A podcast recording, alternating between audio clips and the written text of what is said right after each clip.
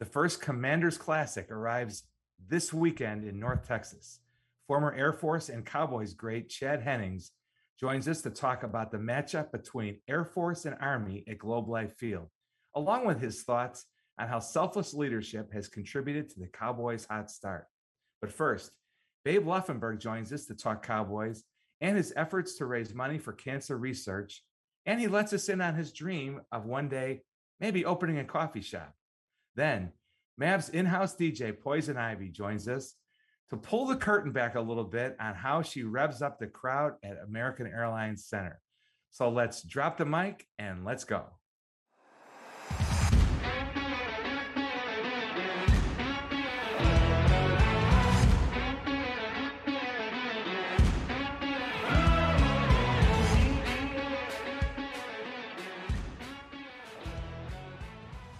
Welcome to the Mic Drop, everybody. Kevin Sullivan here, joined as always by Monica Paul, the Executive Director of the Dallas Sports Commission, and our next level wingman, Marcus Carr. I guess wingman is appropriate this week. We've got our first fighter pilot on the Mic Drop, as we'll be joined by Chad Hennings soon. Thanks, everybody, for listening and subscribing. Give us a review, please, if you like the program. It's episode 38, Monica. In the beginning, they said it wasn't possible. We made it to episode 38. You know, that is one of those off the beaten path kind of numbers. Not a lot of famous players have worn number 38. I think it takes a special player to rock number 38. In fact, no Maverick has even tried to wear number 38. Of course, we had safety Jeff Heath wear 38 for the Cowboys for 7 years, the Cinderella story out of Saginaw Valley State. He's now with the Saints. So we're going to look forward, and for episode 38, we're going to find our inspiration in Rangers outfielder DJ Peters. Now, funny thing about DJ Peters is his real name is Donald Scott Peters. So maybe it's Donald Jr. is where the DJ came from. If we were on Who Wants to Be a Millionaire, John Blake at the Rangers would be my lifeline call right now to figure out where the DJ came from. Peters had 12 homers in his 52 games with the Rangers last season after joining the club from the Dodgers after he was released by them. That was the most home runs hit by any Ranger during that span. Peters had a long journey to the big leagues. We like guys like that. He was once the Dodgers' top outfield prospect, so he's got history with Rangers manager Chris Woodward. So we hope big things are in store for DJ Peters, and that's who we're highlighting. Number 38 for episode 38. Monica, what's happening at the Dallas Sports Commission this week? Have you come back down to earth after the visit from all the delegates from FIFA and U.S. Soccer and CONCACAF? Well, I don't know about down to earth, but we received some additional information. Obviously, we have some follow-up of what we've learned during that site visit. We've just received our next presentation date. Will be December 7th, where we'll present for a good hour and a half on our human rights plan and everything that we submitted back in June, and hopefully get some good feedback there and be one step further to be naming a host city in quarter one or quarter two. Hopefully we'll have another few big announcements of events that'll be coming to the Dallas area here over the next few weeks. So exciting for that. A lot of planning going on for WWE WrestleMania on sale party next week over at AT&T Stadium on Wednesday evening. So exciting because one, we just announced it'll be a two-day WrestleMania, Saturday and Sunday. So should be exciting. A lot of talent will be there. A lot of the superstars will be there. So opportunity for our community to really get out and have a little fun and get a little taste of WrestleMania as we start to prepare and announce other events that'll be taking place during WrestleMania week as well. We're preparing for a site visit for CrossFit. So I think we're one of the cities that they're looking at to host some events in 23, 24, and 25. World Food Championship starts tomorrow. One of my favorite events of that whole 5-day event is the Bourbon Q. So if you like barbecue and like bourbon, this is like the perfect event for you here over the weekend out at Fair Park. So this will be the first time that they're doing an indoor-outdoor like activation within their event. Normally it's all outdoors, so hopefully that's a great opportunity. And really, I enjoyed to see those amateur chefs out there cooking. I'm not a cook myself, but I do get to judge on Tuesday, so I'm excited about that as well. A lot of planning going on for our cheerleading events. A lot of people don't know that cheerleading is one of our top two sporting events here within the city every January, February, March.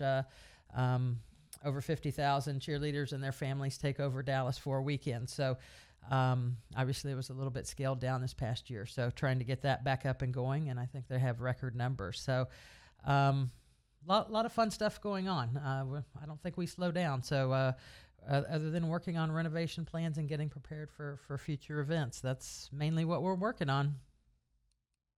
Well, you're always working on a lot of stuff, Monica, but I know this week you have to be like me, somewhat distracted by the fact that Sunday night is the 2-hour premiere at long last of season 4 of Yellowstone. How fired up are you for that? And, you know, what do you think's going to happen? I mean, we don't want to give anything away for those who haven't yet binged seasons 1 through 3. This is a great, of course, Kevin Costner gives us a great sports connection here. But tell everybody why you like the show, who your favorite characters are, that sort of thing. Well, if people haven't watched Yellowstone, seasons 1 and 2, you're behind. You have a lot of catch up to do between now and Sunday. My favorite character is Rip. By no means, Rip better not be, one of the casualties. I don't think he is, based on what I've seen. But yes, he is my favorite. I wasn't as fond of Beth at the beginning, but I have to say that last season she kind of grew on me. But Sully, with a 2-hour, I just kind of learned that it was a 2-hour premiere, and I'm not sure what the NFL is going to do and our poor, friends at NBC, because I feel like there's going to be a lot of people watching Yellowstone on Sunday night. I may have to just record the Monday or Sunday night football game and catch up on that a little bit later. It's in big trouble ratings-wise. There's no yes. question about it. Yep. Yeah, Paramount Network outdoing Sunday night football. But it's a great show. I'm a Rip guy too. Just don't ever let him give you a ride to the train station. He's going after all the bad guys. It's going to be an awesome season. And I'm that guy. I like the backup catcher. I like those Cinderella stories, the unsung hero. So Teeter is a favorite character of mine too. And played by the daughter of Michael Landon, by the way, for all you old timers like me. And of course you got to love Lloyd, who's a real life cowboy. And stuntman who ended up acting on the show and does a great job. We got a great show for you this week here on the Mic Drop. Back in a moment to talk with Babe Laufenberg, Chad Hennings, and Mavs in-house DJ Poizon Ivy. First, over to Rachel with a word from one of our sponsors. The Perot Museum of Nature and Science plays a vital role in preparing the most talented and diverse STEM workforce of tomorrow right here in Dallas. Become a member today and enjoy free admission and other valuable benefits to support this nonprofit landmark. Visit PerotMuseum.org for more information. Thanks, Rach. And now it's our pleasure to welcome to the Mic Drop podcast, Chad Hennings, Cowboys great. Let's tell Chad's story a little bit. While playing college ball at the Air Force Academy, Chad won the Outland Trophy in 1987 as the nation's best lineman. This is a big deal. For that to be won by a player who from one of the service academies, in a classic move, Cowboys move from the TechSRAM era. Because of his military commitment, Chad drops in the draft, and the Cowboys snag him in the 11th round, willing to wait. At that time, what would have been an 8-year commitment. Chad flew actual missions in the first Gulf War. As I said, this is a real-life fighter pilot. After the war, the Air Force dropped his commitment to 4 years, and his Cowboys career was soon underway. Chad played on all three of the Cowboys Super Bowl champions in the 90s. Today, he's the author of 3 books, a motivational speaker, commercial real estate investor, and the reason he's with us here today, he's also an ambassador for the Lockheed Martin Commander's Classic, in which Air Force takes on Army on Saturday in the first college football game ever played at Globe Life Field. Chad, welcome to the Mic Drop. Hey, it's a pleasure to be with you. And one thing that you forgot in that resume, I am a fan of Rip also. Woo-hoo. All right. When I grow up, that's my goal in life. Yeah, I'm right there with you. He is a badass extraordinaire, but also just a really fun character and well-written character to follow. So, Chad, we all know about the Army-Navy rivalry, the storied Army-Navy rivalry. Tell us about the Air Force Army rivalry and the role that the Commander's Classic could play and making that even bigger? You know, we're, as far as the services go, we're the youngest branch military service. We were spawned out of the Army aviation back in 1947. So we're always kind of trying to keep up with the quote unquote bigger brothers, but we've been around for 60 plus years now. So we are on par with them. And actually, regarding the Commander-in-Chief's trophy, the inter-service rivalry between all three service academy, Air Force has the most Commander-in-Chief's trophies. So we've won the most, so I think we've proven that. But what we wanted to do with this game, with Army and Air Force, was to elevate the game that the Army-Navy rivalry is, to kind of highlight to the nation that, you know, there are three service academies and that football is alive and well in all three. Now, the Air Force comes in with a 6-2 record. It's been a good season, which includes, of course, a convincing 23-3 win over Navy on the 20th anniversary of 9/11. Army's 4-3, but on a 3-game losing streak. What should fans expect out of the matchup on Saturday? You know, having played in 4 of these games in the past, back when I was at the Air Force Academy, it doesn't matter what either team's record is going into it. It's going to be a battle. And I can compare this for those of you that have ever had a sibling rivalry. It's brothers against brothers, where it's a knockdown, drag out fight. But you know, Katie bar the door, when somebody comes against the family, like Rip, we're protectors of the rest of each other going forward in the missions that we do in our active duty military service. But it doesn't matter what either team's record is. It's going to be a great game. And for those of you and your fans that are and your listeners that are listening to this podcast, if you've never been to a service academy game, it's one of those must bucket list items if you're a fan of collegiate athletics, because the pageantry, the pomp, the circumstance, everything engaged with that is something to behold. And it makes you proud to be an American when you see what these young men do on the field, knowing that they're raising their hands to support and defend the Constitution of the United States, to go represent us in whatever they do on active duty. You, of course, fulfilled your military commitment after playing at the Air Force Academy. When you look back on it, did you ever daydream about what it would have been like? My guess is you wouldn't have changed a thing, but you ever daydream about what it would have been like to be a first-round pick and have a 12-year or longer NFL career instead of having to wait and having a shorter NFL career and 11th round money instead of first round money and that sort of thing? You know, you hit the nail on the head. I don't even think about that, because I am totally content and I am proud of what I was able to accomplish and to achieve doing the route that I did, that I was able to serve. I was able to fulfill my commitment. My claim to fame, Kevin, is that I flew my last mission in northern Iraq in 92, and I played in the Super Bowl the same year. That's how fast it changed for me. And I would never do it. My service time allowed me to mature physically, emotionally, spiritually, and I grew up. I mean, I grew up a lot. I wasn't that 22-year-old. I was a 26, 27-year-old individual that had flown 45 missions in northern Iraq. So by the time I got to the NFL, mentally, you know, what are they going to do to me after that? Chad, good point. You gave me goosebumps there. And I actually spent 10 or so years in Colorado Springs working with USA Volleyball and some other national governing bodies. So what you said about Air Force games and going out to the academy, and that's a must, in the spirit and the pageantry, I couldn't agree with you more there. That's one of my favorite things to do whenever we had some free time and there was actually games going on.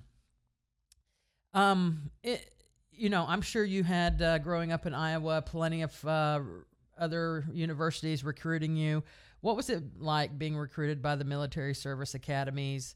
And why did you choose the Air Force Academy? I predominantly chose to go to the Air Force Academy because I wanted to have an experience that was unlike going to a traditional institution of higher learning. I wasn't necessarily highly recruited. Coming out of high school, I went to a small school in a rural farming community in the east central part of the state of Iowa. But, you know, my goal was I wanted to play Division I college football. And aside from that, I wanted to have an education experience that was unlike other. That's something that would challenge me to, quote unquote, see if I had the right stuff to perform. And when you graduate from a service academy, you have that commitment, but you also have the training to prepare you for the rest of your life, that you can take those leadership skills, those technical skills, and do whatever you want to do, whether that's continue to serve in the U.S. military, do a career there, or move on to something else where, you know, where the good Lord calls you. But that's the primary reason why I went there, is because I wanted to have a holistic experience of mentally, physically, emotionally, spiritually, that would better me long-term in life. And this Commander's Classic that's coming up here this weekend, it's more than just a football game. There's a lot of other fan fests, pep rallies, tailgates, a big boxing event that goes along with it. So it's really a celebration here for both of those universities and academies. Tell us a little bit more about that. Well, Friday night, the night before the game, both schools' boxing teams are going to square off at Globe Life Field and see who's the better pugilists of the schools, and hopefully Air Force can continue a winning tradition there. You know, the pep rallies beforehand, and just to watch the cadets march on the field, if you've never seen that, that in itself is very inspirational, and it's something to bring your kids, your grandkids to see, and you can point out that, you know, this is what service is all about. So those things, and just, I'm sure the Peregrine Falcons, the Air Force Falcons will be flying around, seeing the air demonstrations at halftime. It's going to be all about unity and America. Well, I'll plan on being there on Saturday. I was with some of the Medal of Honor recipients that I think are going to be integrated into some of the programming there on Saturday and over the weekend. I know they're very excited. And anytime you think about Air Force and Army, you obviously talk about leadership, and you've talked about it in some of your comments earlier, and you've written a lot and speak a lot about leadership. What are the keys to effective leadership, and which leaders today in sports do you think are most effective?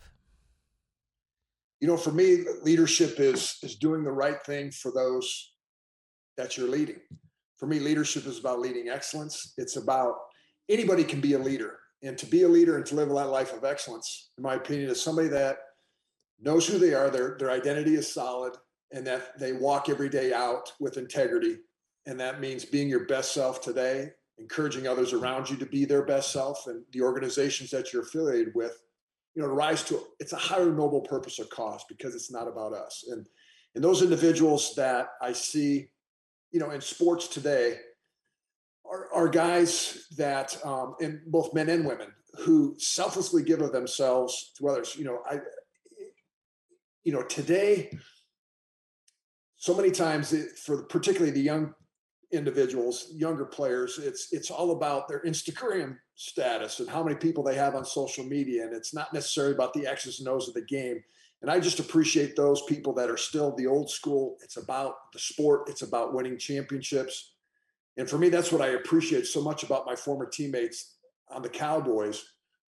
You know, having played with, I think, 7 Hall of Famers now, each and every one of those guys was probably one of the most selfless individuals that I've ever been around.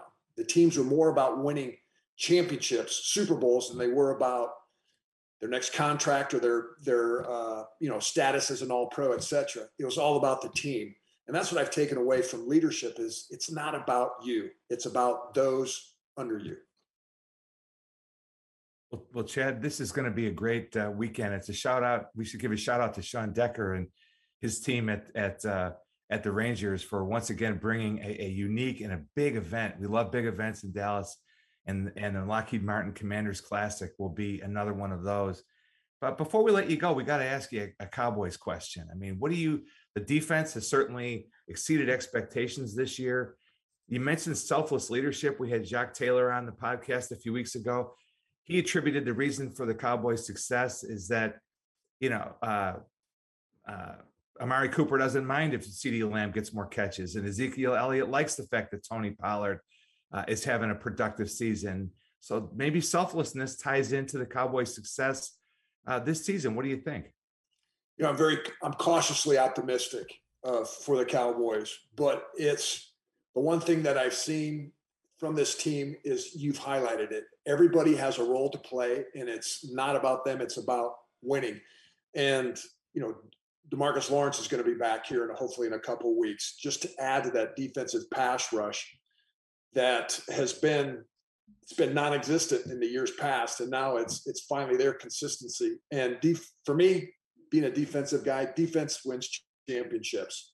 This offense is so potent and so powerful that, you know, they can score on a whim, but you have to stop the other team. And when you could put pressure on the quarterback and your secondary is making turnovers and big plays, this team has great potential. Well, Chad, thanks so much for joining us this week here on the Mic Drop. And everybody, check out the Lockheed Martin Commander's Classic with Air Force taking on Army at Globe Life Field on Saturday. Thanks so much. And now over to Rachel with a word from one of our sponsors. All right, Sully, what are you doing this weekend? Because I'm going to the Dallas Zoo. The Dallas Zoo provides guests with real-life opportunities to make memorable connections with its more than 2,000 animals. Please support the zoo's mission to inspire and empower action on behalf of the wildlife in Texas and around the world. Visit DallasZoo.com today to purchase your tickets. And now it's our pleasure to welcome back to the Mic Drop podcast our friend, longtime Cowboys radio analyst, the great Babe Laufenberg. Of course, Babe first became part of Cowboys broadcasts way back in 1996. He was a very young man.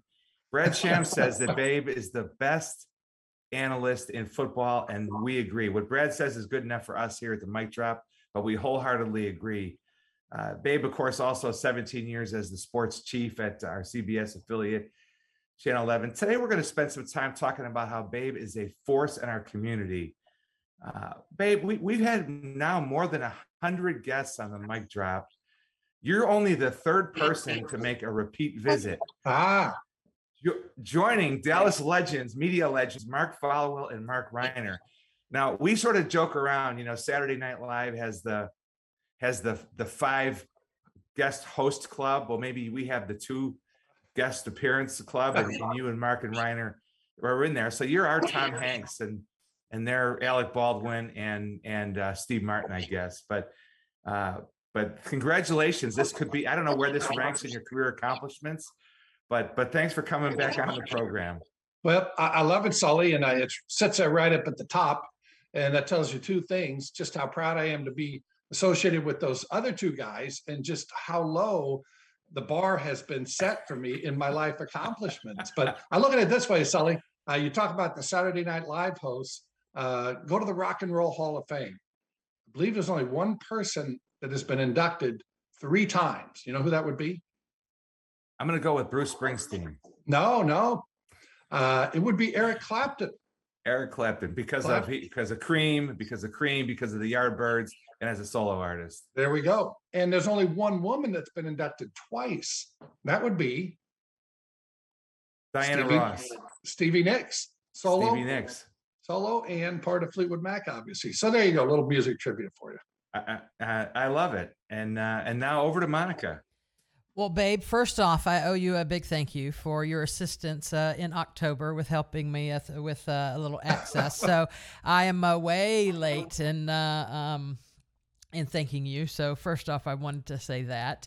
Well, can I tell you one thing, Monica? Yep. I would like to think I have some pull, but when the Game Day Show brings its show to Dallas, and you played for and are still friends with Lee Corso, my job was pretty easy, because when I pick up the phone to Lee and Lee picks up the phone to somebody on that staff, they get it done. Well, I appreciate it. I'm not one who usually likes to ask for certain things, but I did appreciate that. It's helped me since, so I appreciate it. My pleasure.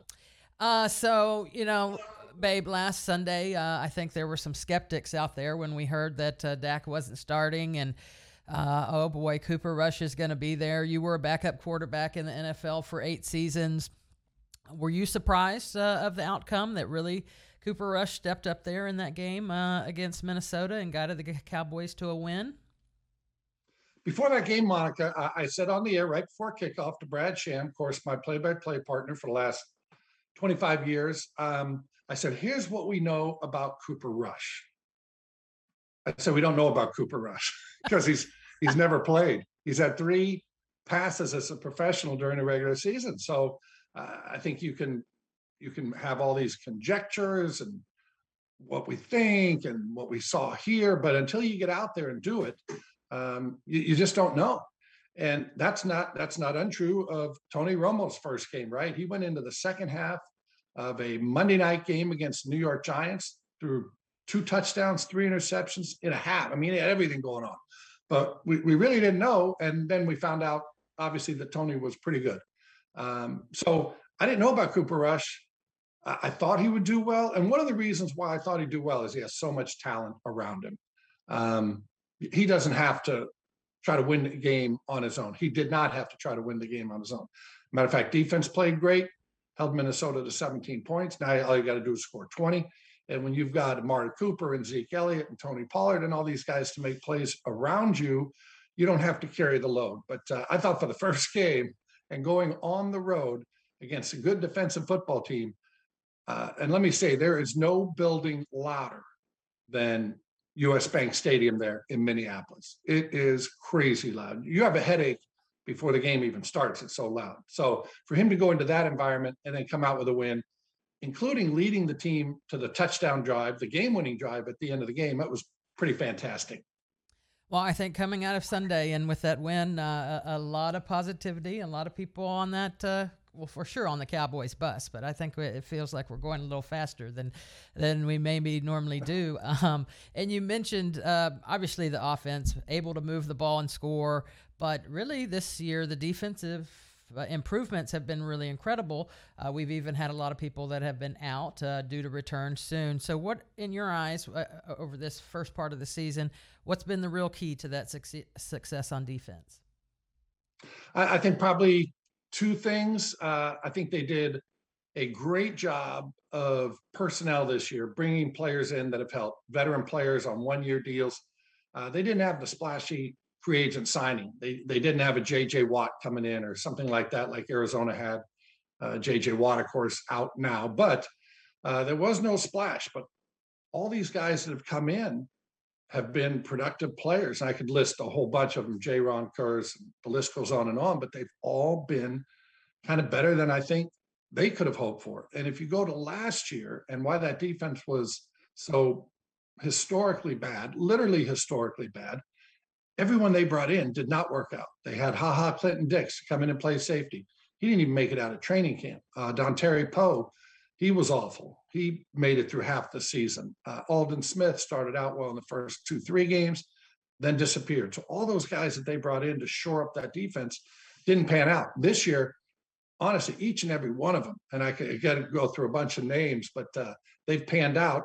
And then obviously the elevated play of Trayvon Diggs, who's been fantastic, and then picking up Micah Parsons in the draft at number 12 last year. He's been great. So it's been a whole confluence of defenders that are really having great years. And then the second part is Dan Quinn, the defensive coordinator. You can't give him too much credit because I always say, Monica and Sully, every coach is selling something, right? Every organization is selling something. I don't care if you're in the business world or the sports world, but you're selling, hey, this is what we are. This is what we're about. And the whole key is getting your employees, which is basically what players are, to buy into what you're selling. And I think what Dan Quinn is selling, the Cowboys' defensive players have bought into. Wow, I don't think I could have said it any better than that. So we've got the. It makes me think about my staff back in the office. Are they, Monica? Are they buying into what you're selling? I think they've bought in. I have a very good team. We're very hardworking and small but mighty. So big game coming up this Sunday against the Broncos at AT&T Stadium. Break it down. What should we expect, babe? Boy, I would think more of the same. Denver comes in. They started off 3-0, beat 3 teams that basically hadn't won a game through the first 3 weeks of the season. So they had a little bit of an easy run to start with. Stumbled, lost 4 in a row, came back and beat the football team last week. They've got a solid quarterback in Teddy Bridgewater, but he's not going to excite anybody. So I just don't think Denver has enough offensive firepower to keep up with what the Cowboys can do. And the Cowboys leading the NFL in scoring, And I just don't see Denver being able to keep up with it. But as I say that, there's always, the NFL is not like college football. I always say college football, schedule comes out. And when the schedule comes out, Alabama has 10 wins. And then they got to figure out how to beat a couple of teams, right? This year it'll be Georgia. Some years they have to try to beat LSU or Florida or whatever. This year, the NFL, I mean, every week is different. Every week is week to week. And what happened last week has no bearing on what happens this week. And if you go back to last week even, Cincinnati Bengals, who's everybody's darling, and I think they are a really good football team, they get beat by former Cowboy Mike White, making his first NFL start. So if you had told anyone before that game, yeah, the Jets are going to beat the Bengals with Mike White making his first NFL start, you say you're crazy. And it's exactly what happened. So you can never take anything for granted in life or in the NFL. Babe, shifting gears just a little bit here. People, those of us who get to be around you and even Cowboys fans who hear you on the radio know what a fun guy you are. You know, it just comes through. And I think people can tell, but you also have a great heart. You're just a really, really good person. And in particular, you know, I mentioned you're a force for good in our community. A lot of that has to do with raising money for cancer research. Obviously, many people are aware your beloved son, Luke, passed away August of 2019 after a tough battle with Burkitt's lymphoma, a very rare form of leukemia. This is a really, really just such a sad and heartbreaking part of your life that you shared with all of us on social media and to tell that story. Well, Hockey Fights Cancer has been launched once again. The NHL has raised, I think, almost $30 million the last 20 plus years with their annual Hockey Fights Cancer campaign. So coming up on November 23rd in the Stars game against the Edmonton Oilers, you're going to drop the puck that night.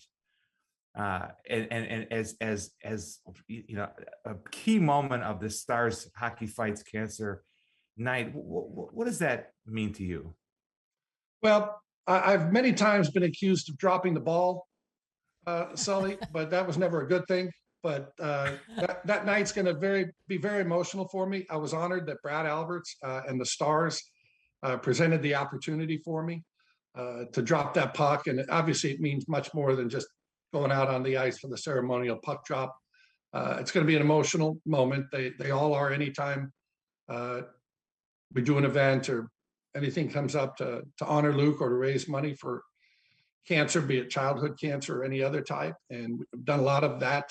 And every one of them is emotional, and especially when you have to get up and speak. I'm hoping that I don't have to have a speech there, Sully. I hope we just drop the puck and wave and go on. But again, I'm honored that to be a part of that evening and the force that the NHL has become with the Hockey Fights Cancer and research for cancer. And I'll backtrack a little bit. We were in the hospital many nights with Luke.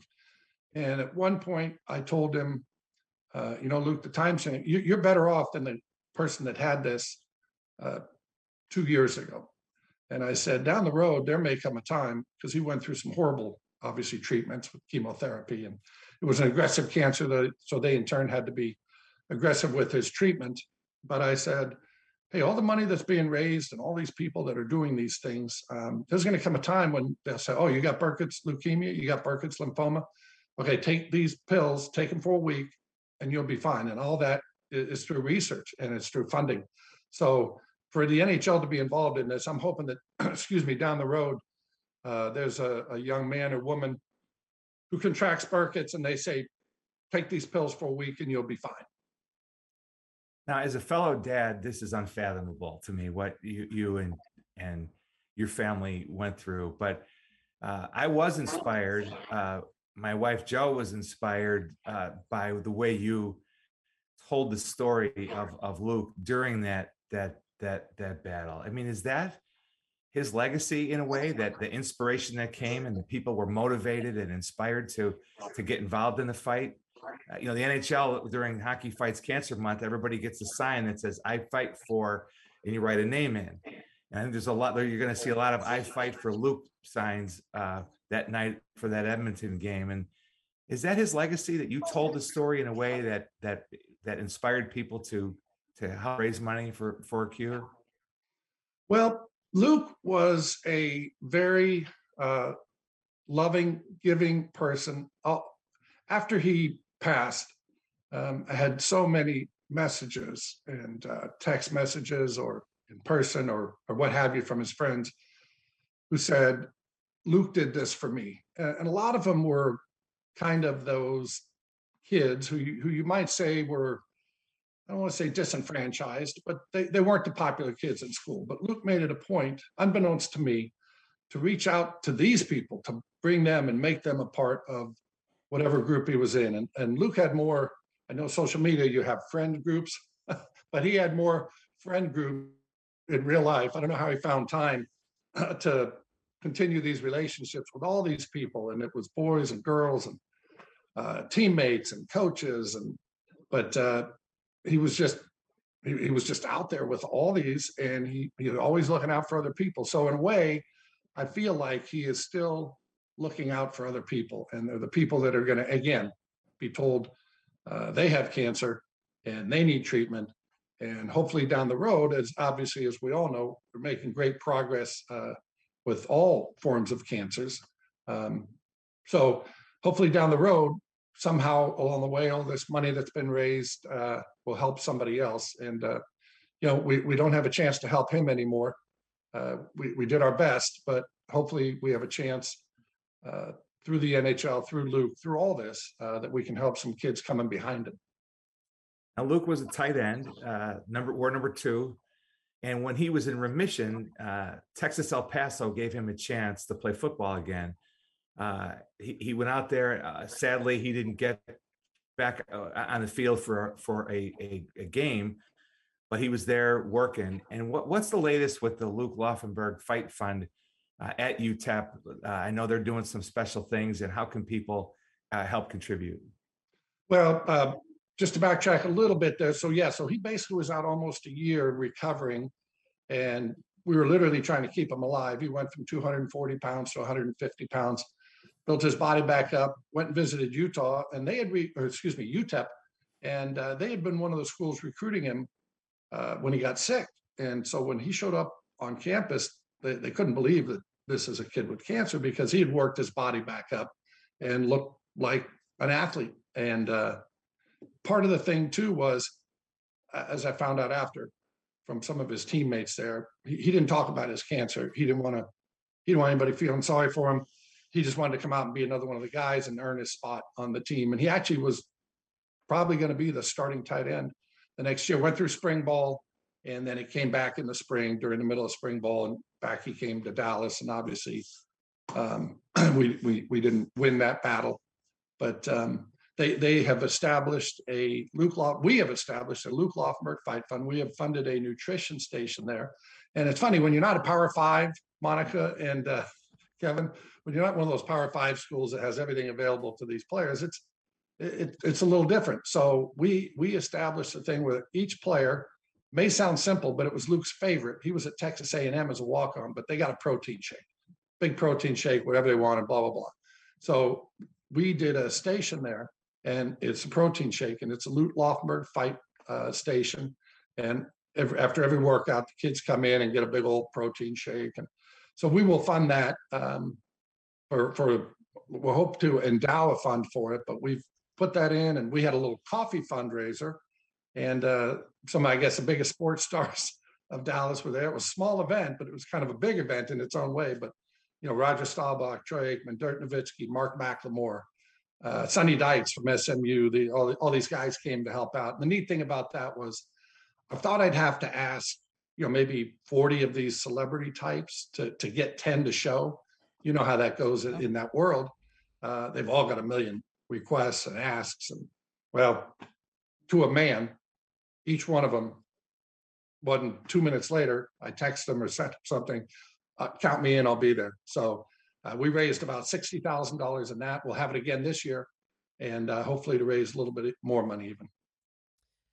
So everybody ought to check out the Luke Laufenberg Fight Fund and contribute. Yeah, it's real. It's real easy. If you just plug in Luke Laufenberg and UTEP, that fund will come up, and you can see you can donate online. The other neat thing, very quickly, the coaching staff there, and in particular the head coach Dana Dimmel, has just been fantastic about honoring Luke. They have a Luke Laufenberg Hustle Award given to 3 players every week: offense, defense, special teams. They all still wear a Luke decal on the back of their helmet. So it's pretty amazing what they've done. There's the number 2 will always be given to a player who exemplified Luke's spirit and fight. And this year it's a kid named Justin Garrett, great kid. We have become friends, but he wears that too.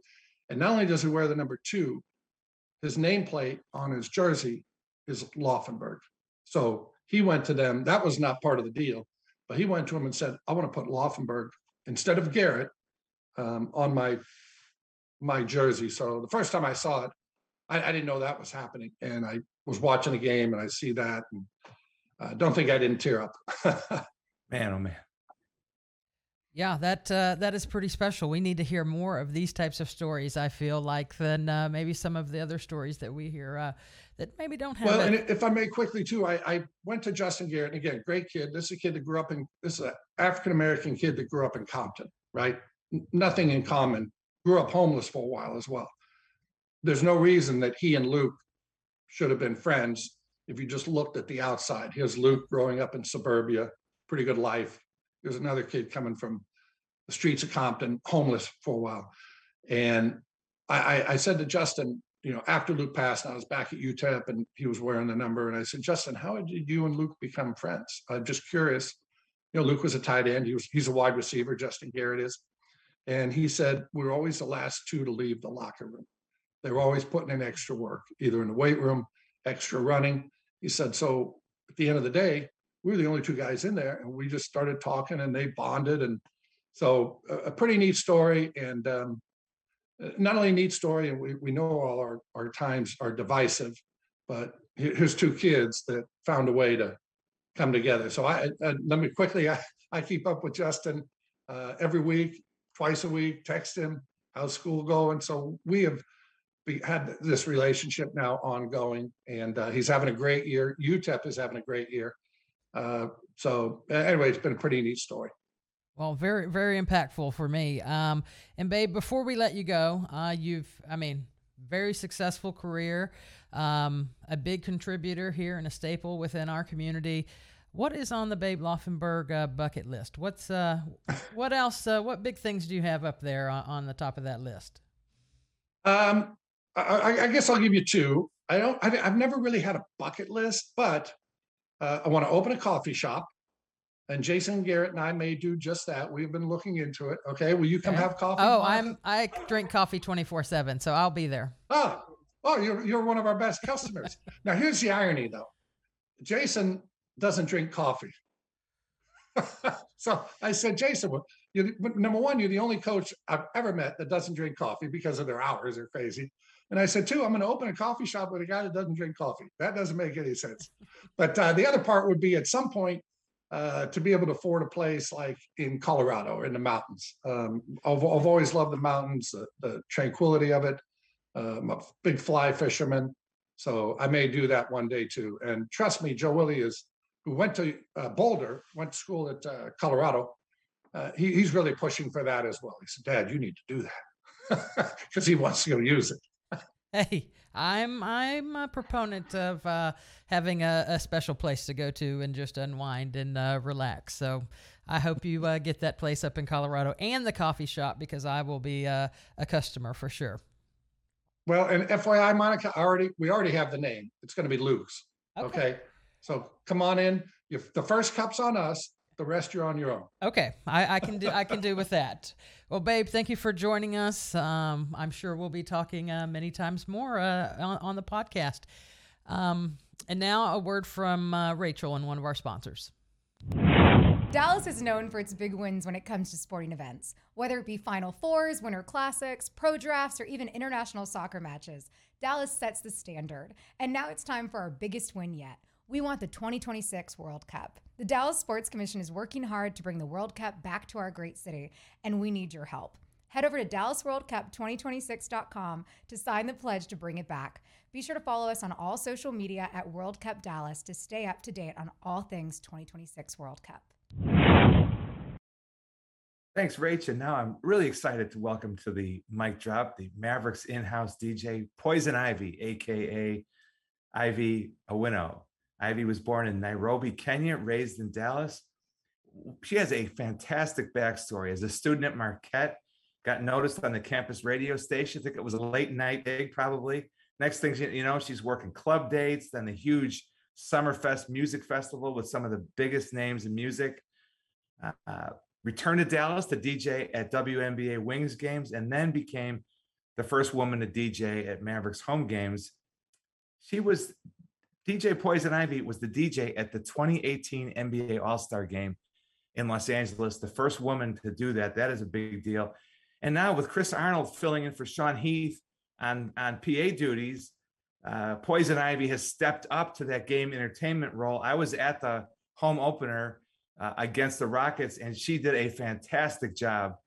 And it is really a pleasure to welcome to the mic drop Poizon Ivy. I feel cool saying that. Welcome, Poizon Ivy. You are cool. Thank you so much, Kevin, for that amazing introduction. And I'll dutifully just go ahead and point out that, yes, hosting duties are in full swing, as is my no voice because of that. Like, so learning curves here, right? So, I mean, you've got a background in music, you know, piano, cello, you know, all this stuff.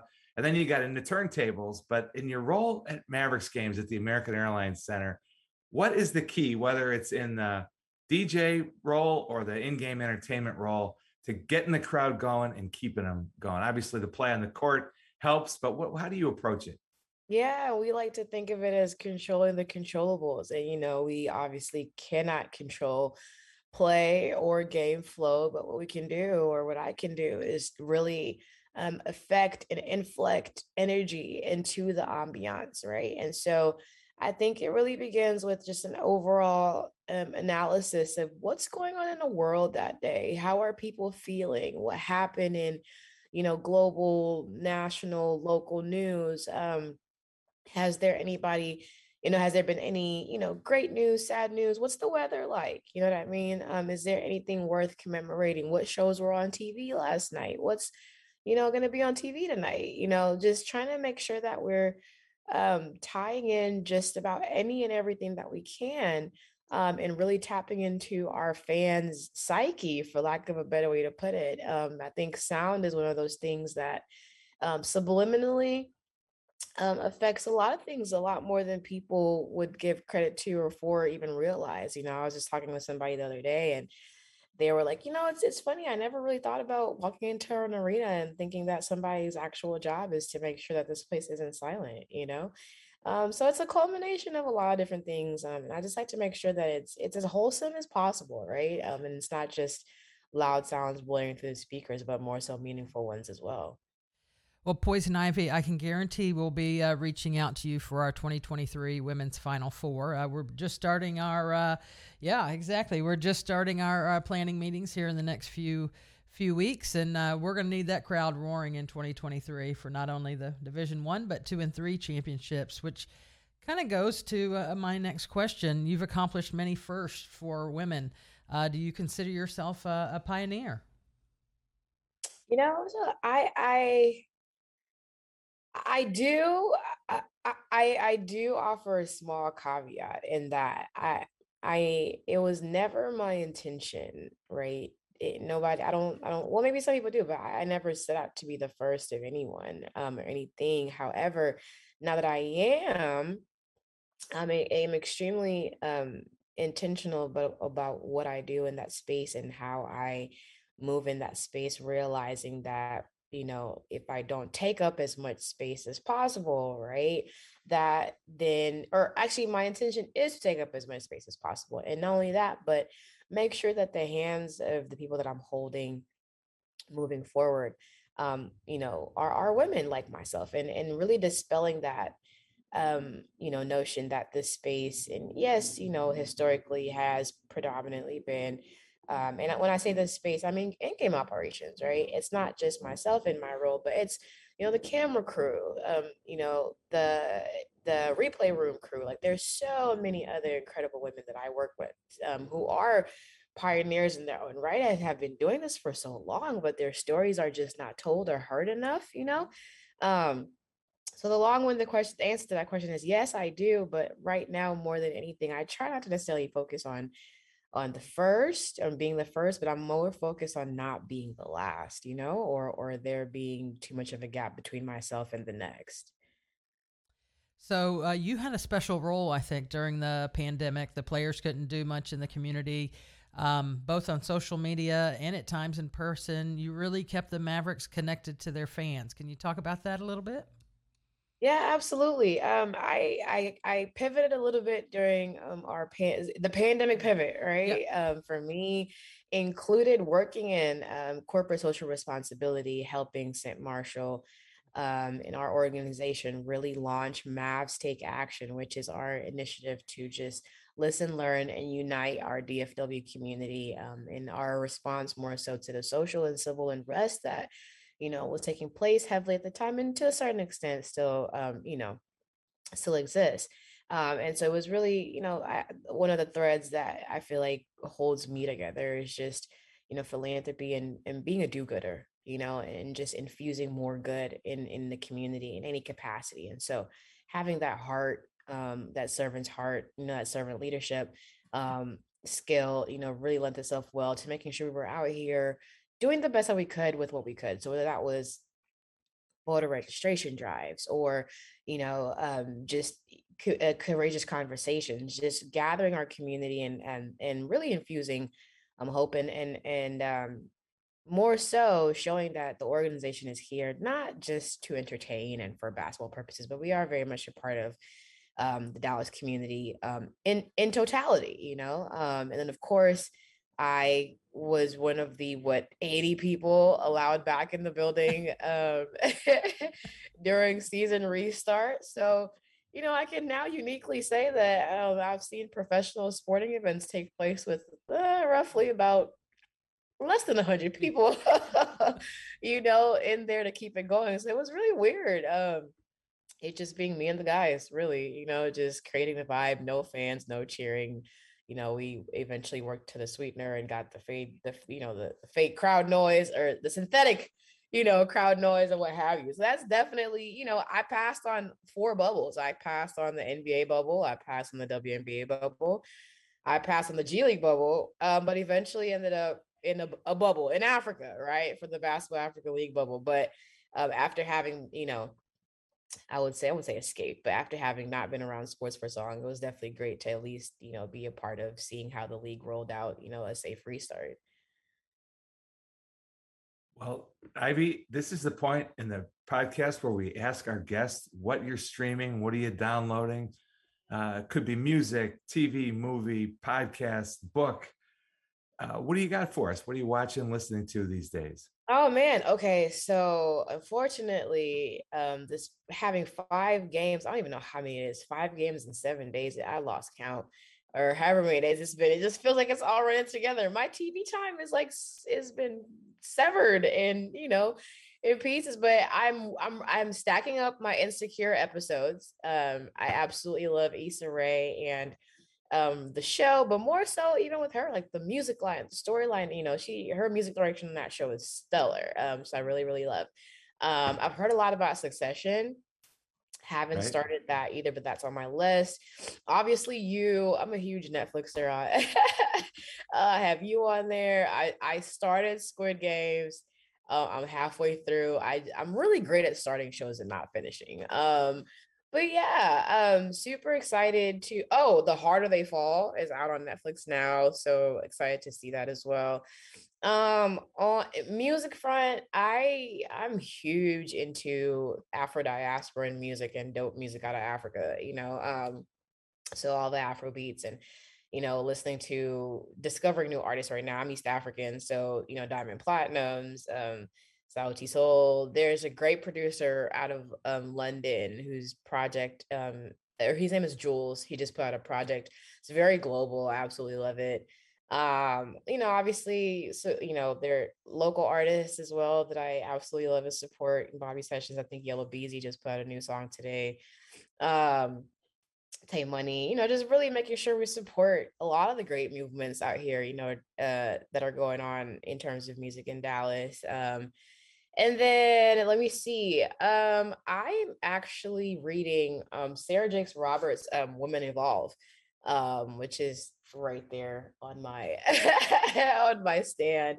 A couple other books St. Marshall has suggested, The Emperor Has No Clothes, just a book about battling imposter syndrome. And as you can see, I keep a lot around, and then just like when I have bits and pieces of free time, I listen here, watch there, read there.